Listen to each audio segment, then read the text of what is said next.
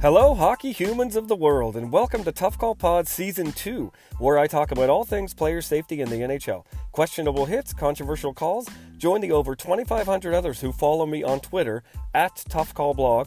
Like and follow the Tough Call Facebook page, and find me on Instagram as well, Tough Call Podcast, for videos of all the latest incidents and to hear my takes on them.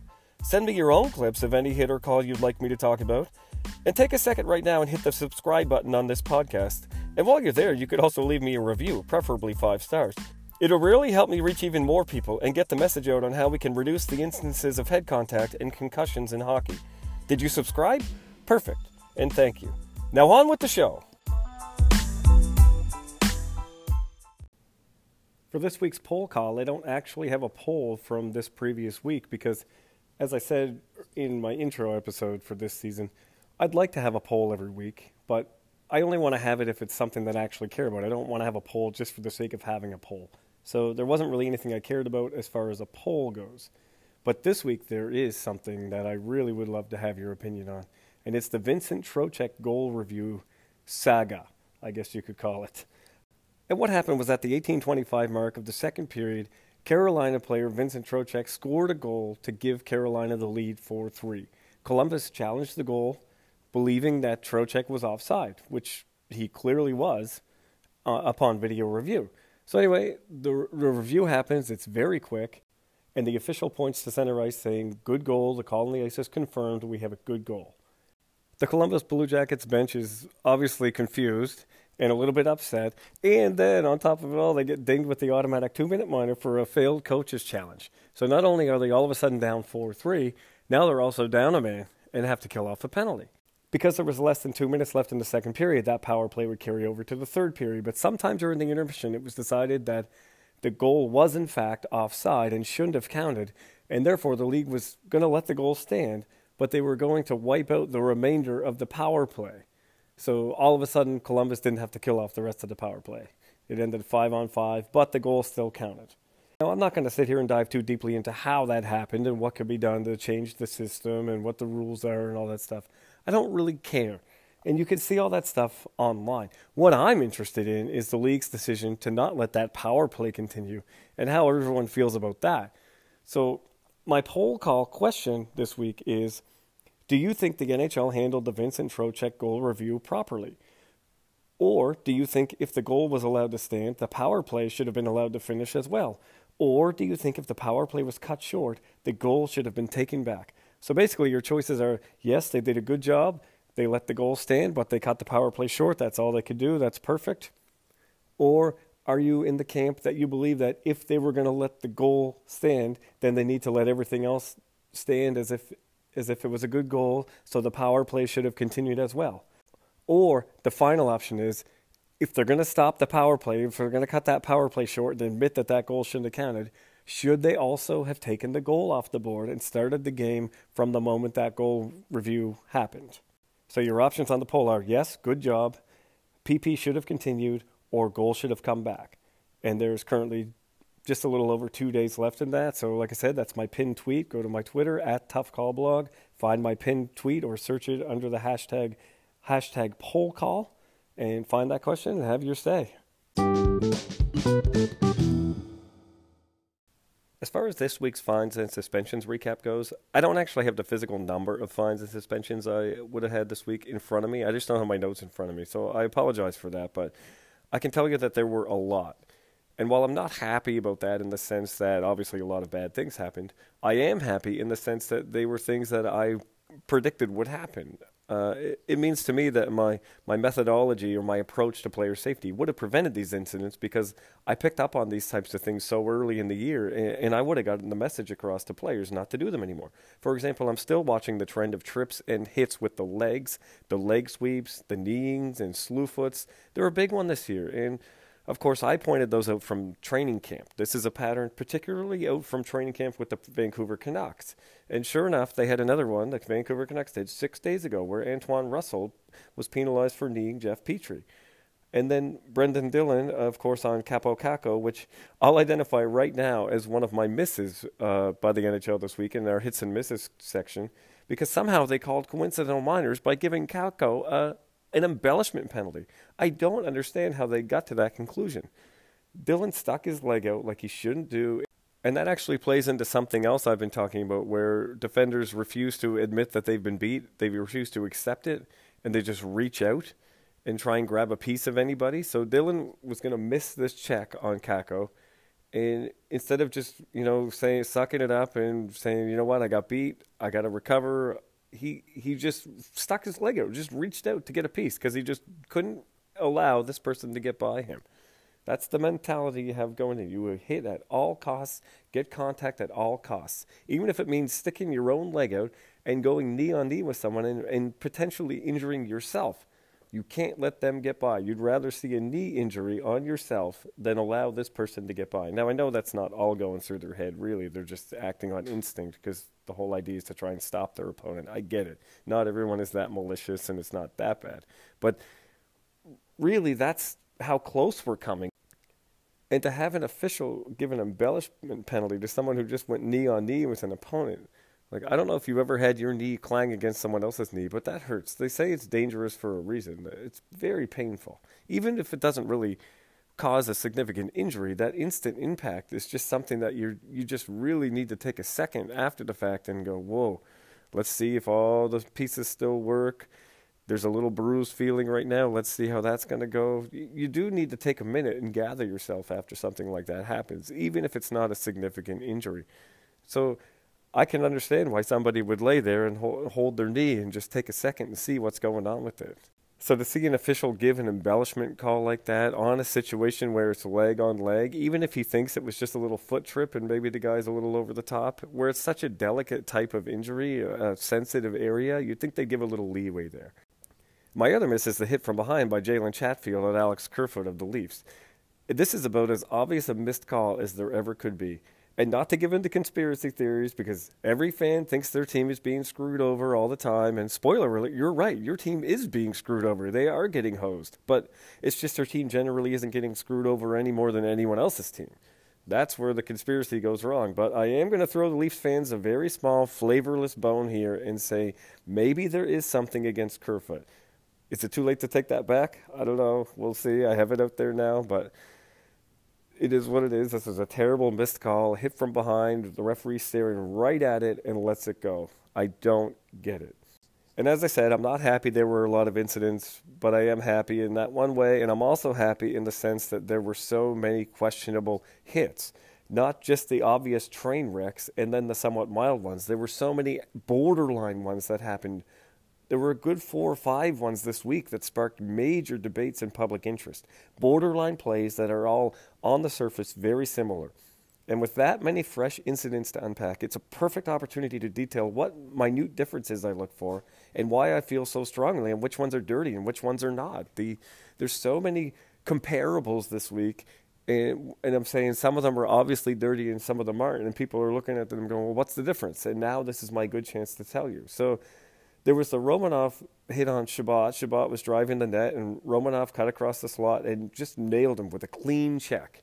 And of course, there was a little fight afterwards because players overreacted. But to me, this was one of the cleanest checks there ever was. It was just solid contact. It, that happens sometimes in checking. I want to see big impact. I and people get that idea about me that no, trying to hit too hard, that's a penalty. No, you can hit as hard as you want, but those aren't hits, those are checks. And I talk about that all the time. He did nothing to create that momentum and that power. All he did was glide in full control, no extension, and got into another player's path. And the thing that made this such a high impact was Chabot's speed going in. So Chabot basically hits himself. Romanov just puts himself in a good position where he takes away Chabot's ice, and, and Chabot basically hits himself with his speed. And the fact that those two players were moving fast at the same time is what creates that heavy, heavy impact. It, it wasn't anything Romanov did. That's the difference between a big check and a big hit. And then there was another in, a, in, the next game. Romanov got called for interference. There was a Senators player digging for a, po- a, loose puck in front of the net, and Romanov just comes over and just bowls him over, just train wrecks him. But again, it was clean. There was nothing wrong with it. It wasn't high. It wasn't a launch. It wasn't a lunge. It was just a powerful player going over and knocking a player over by being physically strong. I loved it to me, that's a net battle. There's no cross check there. There's no punches to the head. There's no none of that nonsense. This was just a strong man skating over and being strong on his opponent and knocking him over. That is a net battle. That is what it means to be physical. That what that is what it means to go to the dirty areas and be strong. You win a battle. Those are the battles you like to see. Would you have to resort to stick work and spearing and slew footing and all that? That is not a battle. That's just being greasy and gutless suck it up, be strong, be a better skater, be stronger on your skates, and win that battle like Romanov did. But that's kind of another point. I got a little sidetracked there, and I'm sorry. Uh, to go back to the Romanov hit on Chabot, that is the comparable we're talking about. So then when you look at a hit like the one that uh, Radko Gudas threw on uh, Luke Glendening, again, it's I, I use the word throw when I shouldn't. It's the language I get sucked into with using that everybody uses because Gudas does not throw anything here. Again, all Gudas does is step into Glendening's path. Glendening is picking up the puck and he's starting to wheel up the boards, and Gudas sees that and he takes a great angle, puts himself in a good position, lines himself up where Glendening basically just skates right into him. Now, Gudas can increase the power of the impact by launching, by lunging forward, by driving himself unnecessarily forward and upward into this hit and getting the head, or he could do what he did. He could stay low, plant, brace for impact, and lean slightly forward enough to absorb the blow. But basically, again, Glendening is providing the force of this impact by how fast he's going. And he basically just checks himself. Gudas just puts himself into his path. Glendening skates right into him, and that is the contact. Again, this is a big check, but it is not a hit. Gudas does nothing to unnecessarily increase this impact. He does nothing to really create the impact other than putting himself in good position. And that is just being smart. That is just being a good skater, have good timing, good angling skills. These are all the skills you need to make a check. It is not someone who's just bigger than another player and abuses that size difference and that strength difference by reaching out and grabbing, launching, you know, extending into it. There's none of that. It's just a perfect positional play that literally anyone, four foot five, six foot two, doesn't matter. Anybody could make that check and make it just as hard as Gudas did because it's Glendening that is causing the, the impact to be as hard as it was based on his own speed. Anybody can do this. So whenever whenever anyone brings up the whole height difference, and we're going to talk about the, the Myers hit again on, on Armia, it's the same thing. Myers is so tall that oh no, he there's no way he could possibly not hit anyone in the head. So basically, you're giving anyone anyone in the NHL who's six foot or over a green light to hit the head all the time. There's no way they could possibly not throw a check to the head. But there's a difference between a check to the head and a clean check that results in head contact. And that is what drives me crazy about Rule 48, as you know, because a really clean check, and I said this about Berkey, Brian Burke, he was absolutely right when he said, you can't blow a guy up and not get some piece of the head. Well, in a lot of ways, he's right, as I mentioned on my last podcast, because – definitely in clean checks, there is still a good chance you are going to make head contact based on the posture that players have when they're skating really fast. It's what they do. They they squat down, they get low, they power forward, and their head is leading the way usually because you're supposed to have your head up and looking around. But when you have a player like Myers who extends up into that hit and makes upward projection explosion and lifts his shoulder up high, there's head contact that's avoidable and there's head contact that's unavoidable. And that's the kind of crap that people do. They extend up and out that makes head contact that happens avoidable. This Gudas hit on Glendening, the head contact was all unavoidable based on the way Glendening was skating. But it is the type of head contact that is controllable, and Gudas does everything he can to control the way Glendening's head is impacted. So, and another one to look at is the Givani Smith hit on MacKenzie Weegar. And the difference between the Myers hit on Armia and the Givani Smith hit on MacKenzie Weegar, those two are kind of the same. The difference between those two and the Gudas hit on Glendening is that Gudas's angle of approach is perfect, where he's going to hit through the core. He's going to hit the head, but he's also going to get significant impact with the player's body. And that is what you want to do to catch the core. And if the head happens to follow or be part of that, then it is what it is. But Myers comes from the side. He skates across the front of Armia's body and extends up into the head. And that's the exact same thing that Givani Smith does on MacKenzie Weegar. He is coming from a side approach. When you do that, you have to angle a lot more slowly on a, like a 45 degree angle towards the player and slowly squeeze them out. Whereas these players, they skate straight across, almost completely perpendicular at a 90 degree angle to the path their opponent is going. It skates straight across the front of the body. And in the case of Smith on Weegar, I know he thought Weegar was going to turn a certain way or whatever it was, but his angle of approach was such that there was no way he wasn't going to hit the head anyway. It was a terrible angle of approach. And then again, with the upward extension, because he wasn't lined up properly, and that's the, the secret to all this, because he wasn't lined up properly, when Weegar did make a shift, Smith had to make an adjustment by ex- extending a part of his body and shifting his weight upward and outward into the check because otherwise he was going to miss. And this is where I tie it all in together with what I said about players refusing to accept when they're beat or when they have made a mistake and are not lined up properly and then they reach out and stuff. Because when you are in a good position to check, good body position and proper angling and you know the right posture, the chances of a player getting around you are, are not that great you have a really, really good chance of winning the battle. And then, of course, we have the, the Gudbranson hit on Evans, which is literally exactly the same hit as the Tyler Myers hit on Armia. The same angle of approach, the same upward extension, the same head contact result. That is why I feel those ones are different. The Gudas check is perfectly clean, and the Smith hit on Weegar is dirty as well it's not necessarily that I think the intent was any different. I don't think those players were intending to hurt someone or intentionally targeting the head, as the word says. But the actions they took were things that players would do if they were targeting the head. They didn't do anything to show that they were not targeting the head. And when you go in with that mindset, then when players do make sudden shifts in position, you can't possibly react because you've already forfeited control by overcommitting, overextending overreaching, taking a bad angle. You can't control what happens now. You, and the onus is on the hitter to control the outcome of the check. And it's the same thing with boarding. It's why I don't understand why people go so recklessly into the boards and why we blame the victim. We always say, oh, the player turned. What was the person supposed to do? Stop on a dime? He was already committed to the hit. But if you are going in with the right approach, the checking approach, stick on puck, you are able to back out at any moment. You are not extending and reaching. There's no there's no time where it becomes hit now or hit never.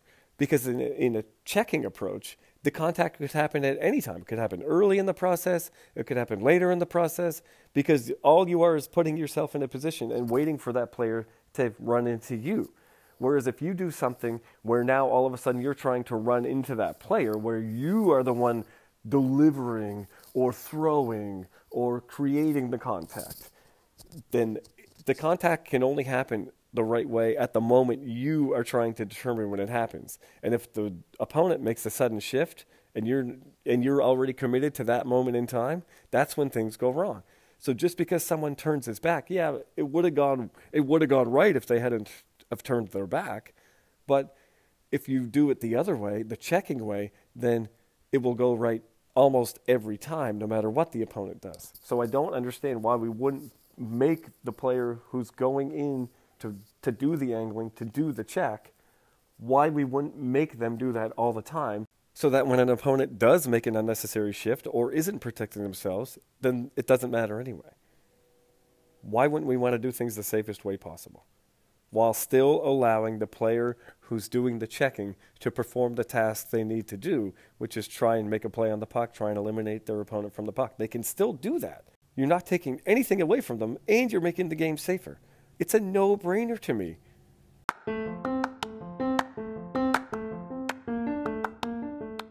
Hi, folks. Thanks for listening to Tough Call. If you're enjoying my takes on head contact and player safety, but you'd like to hear me talk about other aspects of hockey, I'd like to take just a minute and tell you about another project of mine Bolton from Bolton. Bolton from Bolton is where I, Josh Boulton, and my brother Matt, you guessed it, Boulton, Set each other up for lively hockey talk covering literally anything to do with it. It's not heavy analysis and stats, it's kitchen banter, like you do with your own family and friends. Head over to YouTube and subscribe to our Bolton from Bolton channel. That's B O U L T O N. Or find us on all audio formats as well. We find ourselves funny. Maybe you will too, and there's only one way to find out. See you there. And now, back to Tough Call.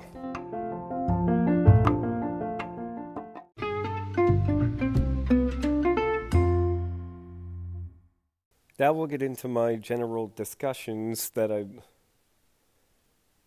Now I'm just going to get into my topics of general discussion. We've had a couple of instances of players being the aggressor of an altercation this year, where they've dropped the gloves and tried to force a clearly unwilling opponent into a fight. We touched on this last week when I mentioned how one year ago Sean Monahan goaded Ryan Nugent Hopkins into a fight in the Battle of Alberta. And the best example so far this season happened this week when Ottawa Senators Colin White went after Jesse Puljujarvi of the Oilers after one of his own teammates, one of White's own teammates, missed a check on Puljujarvi and smashed his own face into the ice. And for some reason, White reacted to this as if Puljujarvi had done something to him. He followed him all the way down the ice, then after the whistle, slammed him into the corner with a cross check to the head and neck area, and then dropped his gloves and took a free push punch to a clearly uninterested Puljujarvi. And guess what? The referee's standing right there. Zero penalties. No penalties. Not just inadequate penalties like a two minute high stick or something. No call at all. Nothing to see here. Five on five. Just go play. Now, I'm not actually going to fine or suspend White for being the aggressor here because technically he didn't actually throw any real punches. It was just one of those ones where you have your, your hand on a guy and you kind of push and punch at the same time. But it's an alarming thing just to be accepted. And it comes up again this week al- alone in an incident with uh, Jonathan Huberdeau, which I'm going to focus on here in, in a minute in its own little segment because I have a lot of things to say about it. But anyway, I'm also going to talk about my theme of I've been talking about players not accepting when they're beat and trying to get a piece at all costs. And there was a play where Brad Hunt took a bad angle on Mikko Rantanen, and when Rantanen slipped by, he stuck both his arm and his leg out and sent Rantanen flying. And I put this clip on a tweet, and people were saying, What are you talking about? It was clean. And I, I was thinking, Well, it wasn't dirty, but it was at least a trip. There was no call at all on this. It was one of those ones where Rantanen was make, he was skating down the boards and he made a sudden sharp stop and then cut to the middle. And Hunt was expecting him to carry on down the boards, and that's where he committed to for the angle. And he put himself in a vulnerable position where his skates were turned the wrong way. And when Rantanen made that sudden cutback, he was unable to, to stop and go with him because his skates were already pointing the other way. It was a perfect play by Rantanen. And the timing of it was perfect because he knew Hunt was ready to go the other way, and that's why he turned that way to begin with. And Hunt tried to reach out and get a piece. And the good part about this example is it's one of those ones where I really don't think that Hunt was doing anything wrong. He actually did everything incredibly well for the position he was in. Based on all the signs, he was trying to make a play on the puck. He reached across with his stick and actually got his stick on the puck. And in doing so, he, he also stuck his arm out because he had to reach across the front of Rantanen. The problem is it, it turned into a clothesline and a leg trip all in one shot. And again, I don't think he was doing anything malicious. It's just that the acceptance of this leads to the invitation of the acceptance of even more dangerous things, like in an earlier episode this season where I mentioned Alex Edler being beaten by Connor McDavid. And as McDavid's flying by him in the neutral zone, he, he reaches out with his stick up and reaches out in the cross check and catches McDavid in the head and neck. That was back on January 13th. And, and if I was the DOPS, I would have fined him $1,000 for that. The purpose of that wasn't to punish that incident. $1,000 isn't very much. It's to indicate to players that that's a bad habit to get into and you need to do better. It's not a punishment, it's kind of a warning and kind of a message. Now, I should say, I don't think we should ever suspend based on intent. We can't get into a player's head. We can't make assumptions and accusations about what they're doing. I remember one time I was playing youth soccer. I think I was 16, 17 years old. And somebody tackled me, and I did not like the tackle very much at all. I was carrying the ball, they came from behind, and they took me down. And the referee said, you know, play on. And that player that got me took the ball, obviously, from me and started going back the other way. And when I got up, I was mad at the call, and the official knew I was mad at the call. But I took that energy and turned it into coming back very, very hard. So if you look at that as an outsider, someone just tackled me. Now they have the ball and are going the other way. I'm not happy about it. And now I'm running like a madman as fast as I can, chasing him from behind. And then I hit him with a really hard tackle. Now, my tackle was clean, and the official didn't call anything. But I could see how an outsider looking at that would look at that and say, oh, they'd be very afraid seeing me running after that player with the ball, thinking I was going to exact some sort of revenge. And if I had done something dirty, maybe they would have given me an extra penalty because they would have assumed it was out of anger. But no, it was just that, you know what, that person stole the ball from me. I'm the kind of competitor where I refuse to let that player get away from me. Even if they did something mal- malicious to me, I'm going to chase them down and I'm going to work hard and just win that battle. I wasn't going to do anything bad to them, but if I had, let's just say something had happened, I missed the ball, clipped their ankle, you know, would somebody suspend me because they thought it was a rage tackle? Maybe they would if they made assumptions about that. But again, as I said, my mindset was no, I just need to get that ball back because I just want to have that back. I don't want to lose that battle. So I had no malicious intent in, in my approach to that tackle, and it would have been unfair to suspend me for that. So I don't think you can make assumptions about why you think a player's doing things. I think you can only base it on the evidence in front of you. And the big one I can think of was Gus Nyquist of Detroit, his high stick to Spurgeon in 2017, where he basically stabbed Spurgeon in the eye. And what happened was there was a board battle, and Spurgeon gave Nyquist a little cross check to the back and knocked him over. Nyquist wasn't happy about it, so he got up, and he's a left handed shot, and he turned his stick over to the left, and as it was going over, it stabbed Spurgeon in the face, and it was a pretty serious injury. And for me, for me, I believe his intent was only to swing his stick over top of Spurgeon to get it around properly in a spot where he could cross check him back. That's what happened to him. He got cross checked. I thought he was going to get up and cross check him back, as players do. But unfortunately, when he was pulling his stick around Spurgeon's body to get it over to cross check, he caught him in the face. And what it looked like was he got up, he was up, upset, and he took his stick in a pitchfork fashion and jabbed him in the face on purpose. And he got six games suspension for that. Now, people wanted the book thrown at him for that, for the result only, and not the action, I think, because as I said, my interpretation of the action was that he was just trying to pull a stick over and go cross check for cross check. But it's hard to argue that based on the evidence, because even if he did not mean to poke him in the eye, did he really do things that someone who didn't want to poke someone in the eye would do? No, he still used his stick carelessly, he still spun it recklessly, and he did the damage, so he should do the time. It's not the intent in terms of what you think mentally a player was thinking. I think that's too harsh, and you could be wrong too often. It's the intent to injure in terms of the actions itself that a player takes. Is this something avoidable that could reasonably be assumed to cause significant injury? Well, yes. And how does it relate to hockey? Because players do this all the time to sneak around an opponent. If you're skating one on one with someone and you're trying to get by them, you make a little shift and then you pull your stick over their head that's a natural hockey motion. You can obviously see that the intent is just to free your stick over into another position where you can get the puck on the other side of your opponent. But oftentimes you'll catch a piece of their helmet or their head or whatever on the way by, and it's a high stick. But is it a malicious high stick to the head? Well, no, because it's you can tell it's related to your hockey movement. Those are just accidents, and the actions a player has taken prior to those accidents clearly prove a hockey purpose. You can have the same result, but you get a much different punishment because of the hockey purpose of the play. So bringing it back to the present day, we can compare that to something Elias Pettersson did earlier this year, where he got fined $3,987 for slashing Sean Monahan in the chest. It was retaliatory. It was the same kind of idea as Nyquist. It was different than a hockey play.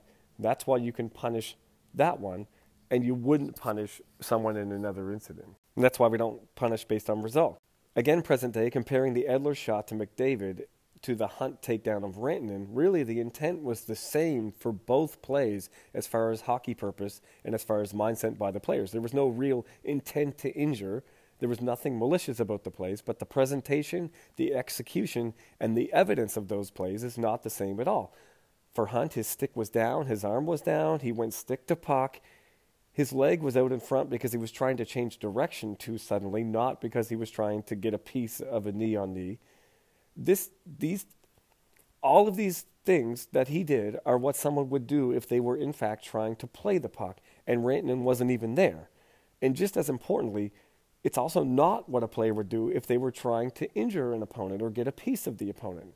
Whereas Edler, on the other hand, he reached it with two hands on his stick, and his stick was at head height.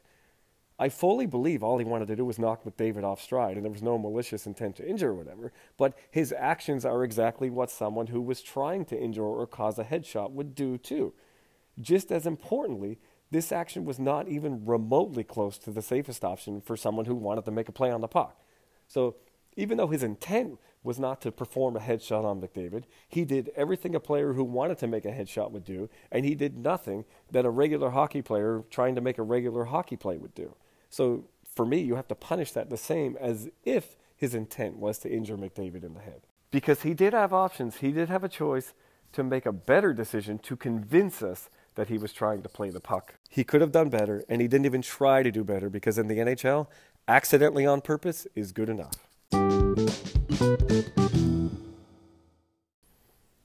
Now I want to talk to you about a sequence between the Florida Panthers and Nashville Predators from last week, and particularly a shift between Nick Cousins and Jonathan Huberdeau. Jonathan Huberdeau is one of the best kept secrets of the National Hockey League. He's one of the top players, and uh, just an incredible all-around guy, great goal scorer. And of course, Nick Cousins wants to take him off his game. It's 2 1. Nashville's a little bit down and out the boys need a boost, as they say. He needs to make something happen, inject some energy into the game, and who better to do that against than one of your opponent's top players? So they're lined up at a face-off against each other on the same side, and Cousins takes a few little weak cross checks to Huberdeau, trying to knock him off his game. And sure enough, Huberdeau does a little circle around Cousins, is a little upset, and he takes a, a more aggressive cross check right at Cousins' back and nothing is called. The officials are just letting letting good guys go at it and sort it out themselves, right? That's what you want, right? So that's what happens. So these cross checks are exchanged, and is a little bit bothered by it.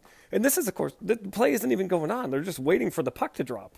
And the puck won't drop because this is going on. So everyone's watching it. It's not like nobody sees it, but no, that's just two good guys in a little positional battle there, trying to have. A, it's a little bit of what do you call it? Gamesmanship you know, off the face off. It is what it is. And everyone's just loving it. So, anyway, they drop the puck, and not much comes of it right away. For about 20 seconds, it's a regular shift. But then a shot goes to the net, and the puck is covered, and there's a little bit of a net battle. And who's digging for the puck but Huberdeau, because that's the kind of player he is. And who's right beside him but Cousins? And Cousins is just in a regular battle with an unknown player in him. He just wants to make sure the puck doesn't go in. Then he realizes it's Huberdeau, so he gives him an extra shot, stares him right in the face, and gives him a little little whack with the cross check type action in the waist. And of course, Huberdeau doesn't like that. He's like, "Hey, what are you picking on me for? Get out of my face! I I can only take this so many times. You better you better stop doing that to me." And Cousins, of course, is going to say, "Well, I'm going to keep doing it to you." And there's another face-off in the neutral zone now this time, and they line up beside each other. And Cousins gives him another couple of shots. And Huberdeau's just had enough at this point, looking at him going, look, either drop your gloves or let's get this going or what. Like he's just talking to him, you know, trying to get him to fight. Let's settle this once and for all or get out of my face and stop doing it altogether. And Cousins doesn't, so Huberdeau drops his gloves, grabs Cousins, throws him down, and tries to get him to, to fight up. You know, as they say, man up, although I find that to be a ridiculous term, but man up. Fight like a man. Anyway, Cousins does not. He holds his ground, keeps his gloves on, just lays there, lets the linesman take everybody away. And now you got Huberdeau off his game. He's in the box. And everything's hunky dory. Cousins has done everything right for his team. Gotten in the kitchen of, of a star player, taking him off his game. Now Nashville's right back in it. Huberdeau's pissed off and in the box. You've done your job. What a great contribution by Cousins to his team. So my question for all the fighting pundits out there is isn't that exactly what fighting is supposed to get rid of? Little rats like Cousins who get potentially in stars' faces? Aren't we supposed to protect the stars with fighting? No, Huberdeau has to protect himself here. Now, that's not what I think of Cousins. These are just terms and expressions that people use. I like Cousins as a player, but I don't like this tactic. This tactic is exactly why fighting is supposed to be in the game. So shouldn't we be upset and not excited about Cousins? Shouldn't we be telling Cousins, look, you need to fight? If you're going to do all that stuff, then you need to accept the responsibility and fight. Why are we proud of him for sucking Huberdeau into this mess and then turtling? We're all of a sudden proud of him. Like, that's a great strategy. And, you know, Huberdeau looks like the jerk in this case. Oh, can't you take it? You're, you're such a big man. Why can't you just take that and play hockey and don't let him get to you? You're the one that got sucked into that mess. But in other cases, we look at Huberdeau as the hero that's taking care of business. What if another teammate had come in instead of Huberdeau defending himself? What if another teammate had come over to Cousins and said, Look, if you're going to do that to Huberdeau, I'm going to take you down. And then when he when Cousins doesn't fight, they'd be like, "Oh yeah, you're so tough against Huberdeau, but you won't fight against me." And everyone would be praising that Florida teammate for going in. And even though he took a penalty, it would be so worth it because he was defending his teammate. He was showing everybody that no one does that to my teammate. You can't get away with that. And now that we know you're not going to fight, we know you're just a pansy, whatever, blah blah blah. But because Huberdeau fought for himself and Cousins didn't fight, now all of a sudden Cousins is the hero because he got Huberdeau to get sucked in, right? He did everything perfect. So I would love someone who's pro fighting to explain to me how this code works and how you justify that decision. And for me, for my mind, my system would have sorted all that out before it even happened. Because Cousins was getting in Huberdeau's face, and I would be watching for that. I would say, look, that team's down. They're obviously going to try and pull some stunt, especially this guy. He's getting in Huberdeau's face. He's stalking him around the ice, and he keeps cross-checking him.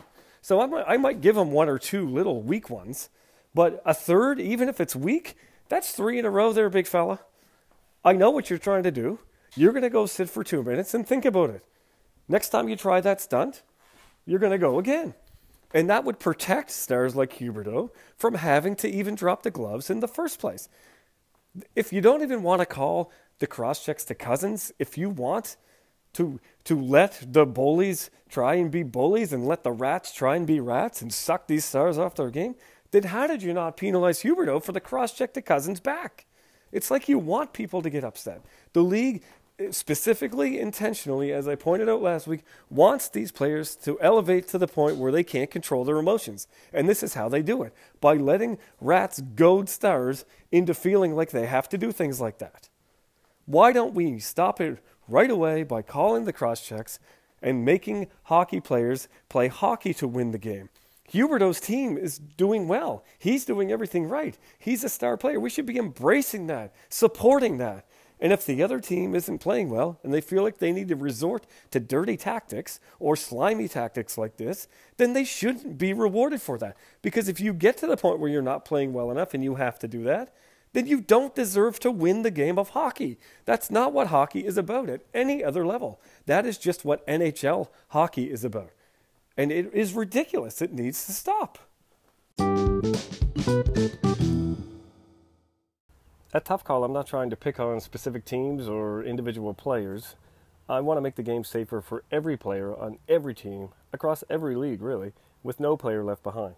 I want to cover as many incidents as I possibly can to increase the sample size and make a stronger case for how harsher penalties and properly targeted player education can work in reducing head contact in hockey, all instances of it. The Department of Player Safety supposedly has people watching every second of every game. Now, as much as I'd like to watch every game, as much as I try to, and as much as I'd like to have video of every questionable incident, the truth is, I'm only one man with an iPhone and the Game Center app. I already get a lot of help from people like you who send me videos or links to incidents, or even just a quick tweet or message saying, hey, did you see? Third period, Bolts Kings game, checking to the head penalty. Something like that. It means a lot and it makes a huge difference. Follow me on Twitter at, at ToughCallBlog and like the Facebook page Tough Call. And as you watch, if you see a cheap play or something dirty or anything that makes you go, hey, you idiot, what are you watching? How did you miss that? Please send it my way. And a big thank you to those of you who already do. Keep them coming. Thank you.